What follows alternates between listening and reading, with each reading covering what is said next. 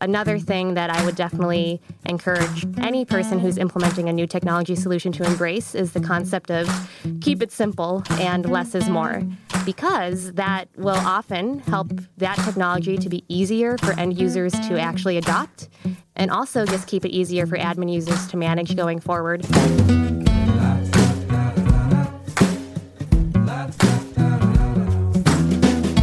I'm Kelly Spikowski, and this is GRC and Me, a podcast where I interview industry thought leaders in governance, risk, and compliance on hot topics, industry specific challenges, trends, and more to learn about their methods, solutions, and outlook in the space.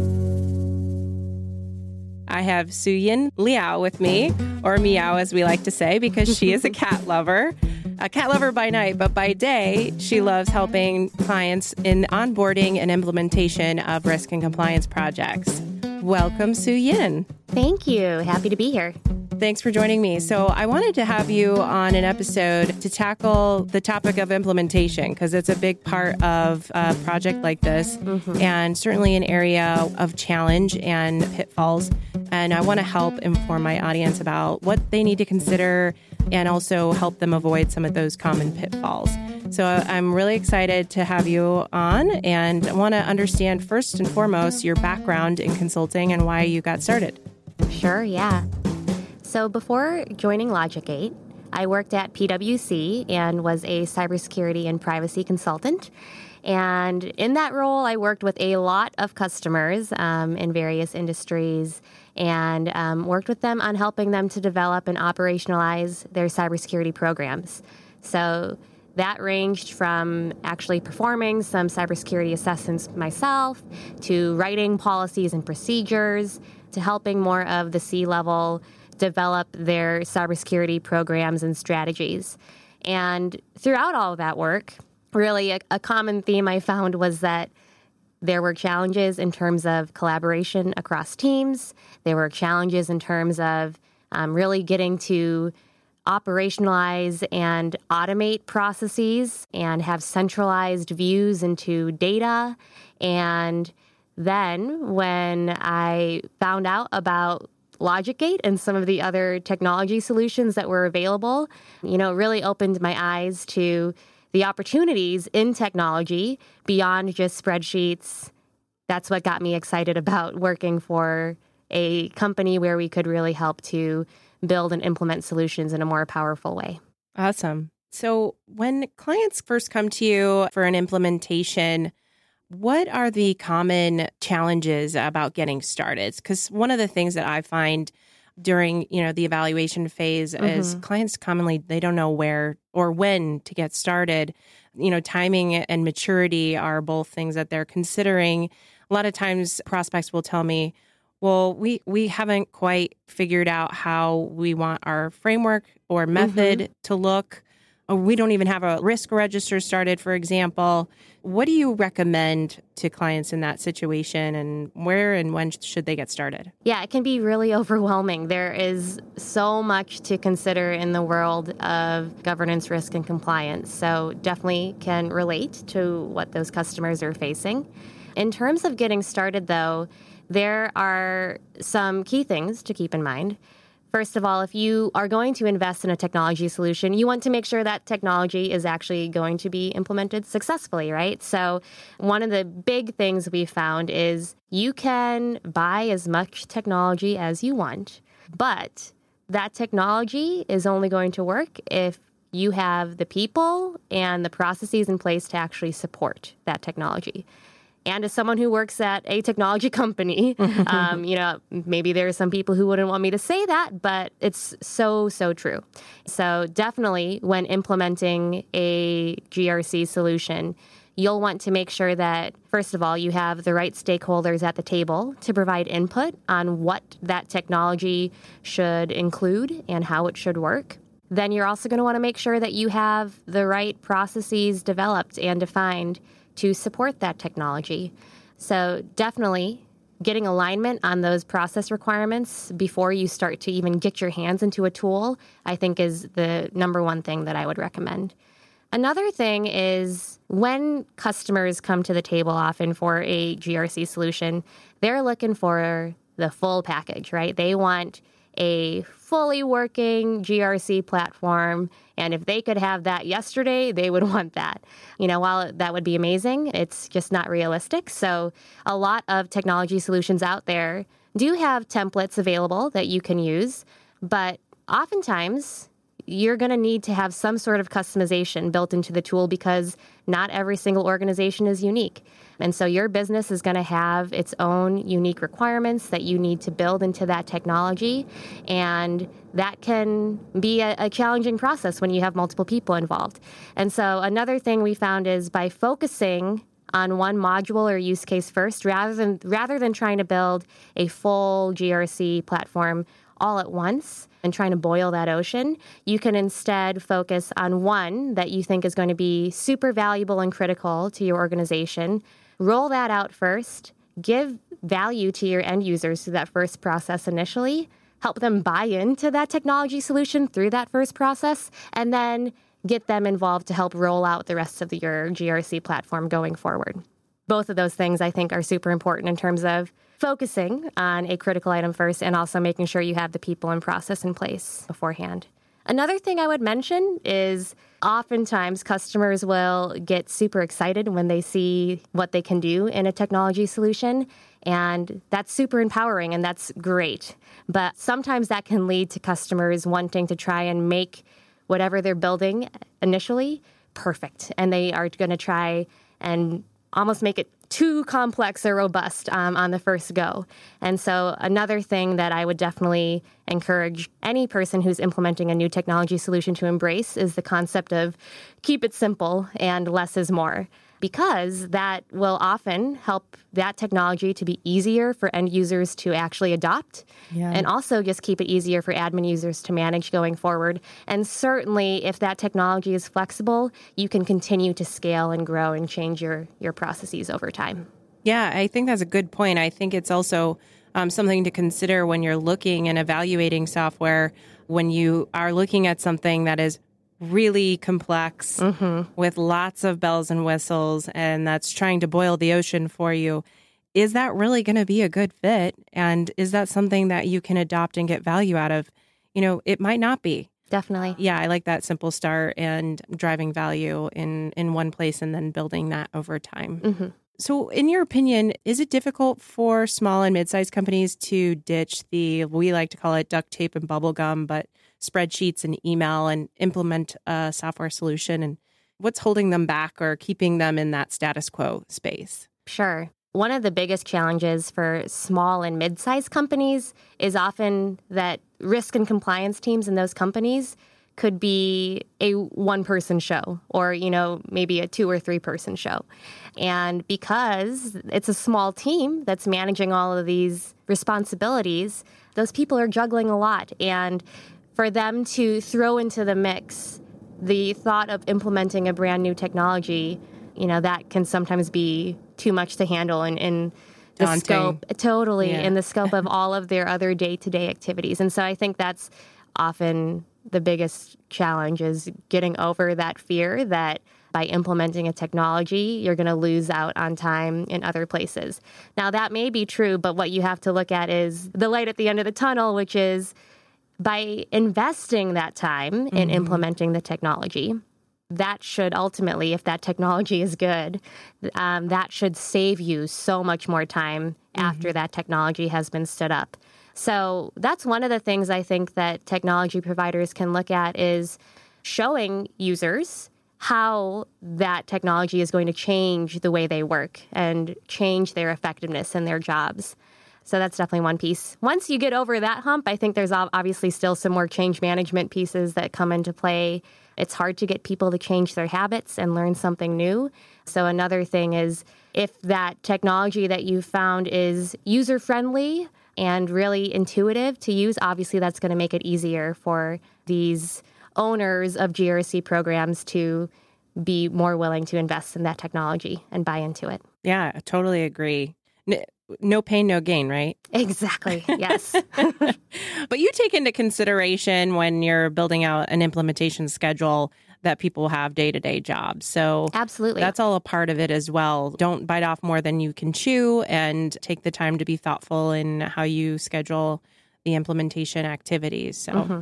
so with risk and compliance programs trying to support constant change, how can they be more strategic and proactive? And how can they avoid essentially chasing their tail on these regulatory changes, business changes, um, you know, as that can be driven by external factors? Yeah, absolutely. I think you hit the nail on the head there that oftentimes we don't have control over those changes. They are so often driven by external factors with changing regulations, changing standards. So I think it's first of all being aware of that and understanding that and then making sure that as an organization, you're prepared for that. So, again, it comes down to your people and processes, making sure that you have a process defined to handle those changes.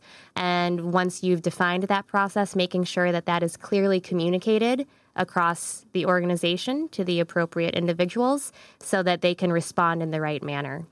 This is something that ideally your GRC technology will be able to support you with as well. We've worked with many customers to help them put together workflows to keep track of these changes and notify the right individuals. So that's part of, you know, developing that process and that program. If you can automate that in your technology too, even better. I think another piece of it is just being aware of trends in the industry to help you be proactive a great example would be GDPR was all the talk last year um, when that finally went live. And for smart individuals here in the US who maybe didn't have to comply with GDPR because they don't have any EU citizen data, they probably realized that that trend happening over in Europe was eventually going to come here to the States. And we're already seeing that with California and CCPA. So just being aware of where the industry is going and w- what some of those changes are that might affect your program and your requirements can help you get a head start on moving your program in the right direction. Right. So, my next question is implementations are a risk taking endeavor in and of themselves. Mm-hmm. How can companies prepare for and ensure a successful go live, and how do they avoid losing that momentum post implementation? Great question. Yeah. So, one of the things that I would definitely recommend, really, anytime you're making an investment, but especially um, in terms of implementing technology, is making sure that from day one, you have thought about how you're going to measure and communicate your success with that solution. So, that's thinking about what are your objectives and goals in terms of implementing this technology? And what metrics are we going to use as an organization to prove that we've actually met those goals and objectives? This is something that we try to work with all of our customers to do in terms of being a implementation provider because not only is that going to help our customers realize the value of the technology that they're pouring so much time and effort into, but it also helps us as implementers to see okay, we've checked the box on these requirements that our customer has asked us to fulfill. And we are able to see that we are actually driving value at the company through what we've built and configured. So, definitely communicating about those metrics and putting processes into place to collect that data and then report on it later, I think is super critical. One thing to think about in terms of defining metrics and objectives is making sure that you are covering all of the different audiences involved in your implementation. So that includes the end users who every day are going to be working within that technology. If you are working with external partners like vendors for any sort of third party risk management, getting feedback and input from them, and of course, thinking more high level in terms of managers and approvers, directors, and C level, and your board in terms of what high level insights they're looking for from all of your data. So, one of the things we've definitely found with customers is they might not think about these metrics when they're first looking for mm-hmm. a technology solution. They start to think about them obviously once they've gone live and they've mm-hmm. built a process. But by that point, it can be hard to make sure if you haven't been thinking about metrics beforehand, it can be hard to make sure that your process has actually been built to capture that data appropriately.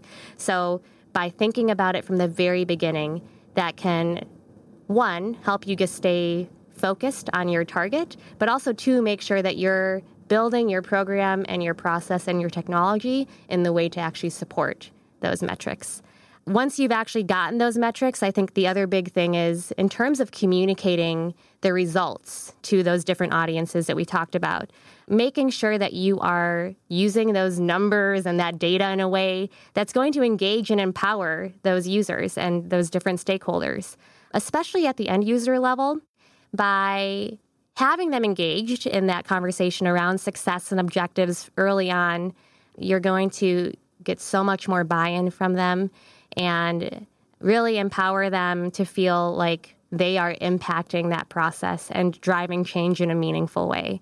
And I think that's true both within your risk organization or compliance organization, but also across the business. So, any other stakeholders that you are asking for in terms of action or data that they're providing you, making them feel like they're a meaningful part of the process for sure. Great.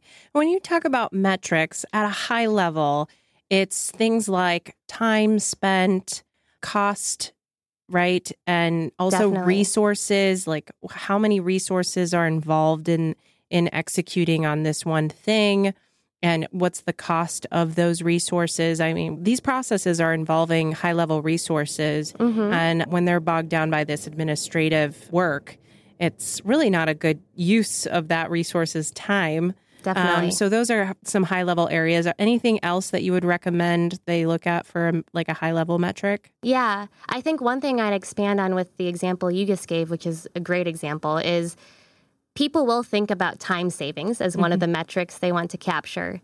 But oftentimes they might not think about it one step further, which is now that you've saved that time, what are those employees that are having that time saved, what are they able to do now with their extra time? Um, and oftentimes you'll find that the efficiencies gained in maybe some of that administrative work they were doing previously, they're now able to spend on some much more valuable, meaningful work that's contributing to your business objectives overall. There are plenty of other things you can look at in terms of metrics. In the GRC space, obviously, one of the things we look at is risk levels. And not only necessarily looking at, you know, how are we able to overall drive down this risk score for XYZ risk, but also being able to bubble that up to a more holistic perspective across your organization. And you could break that down by departments, by geography, by products, by services. So, thinking about the different lenses from which you want to view all these data points mm-hmm. um, is important as well. Yeah.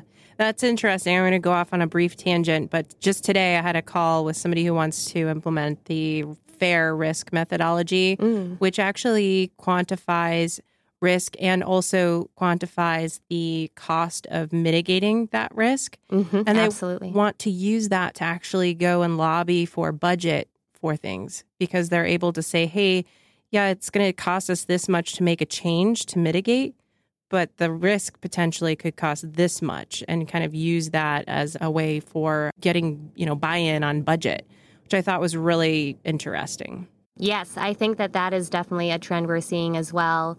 Being able to use these metrics, anytime you can put a dollar value on the yeah. table, that's going to be more impactful, exactly. right?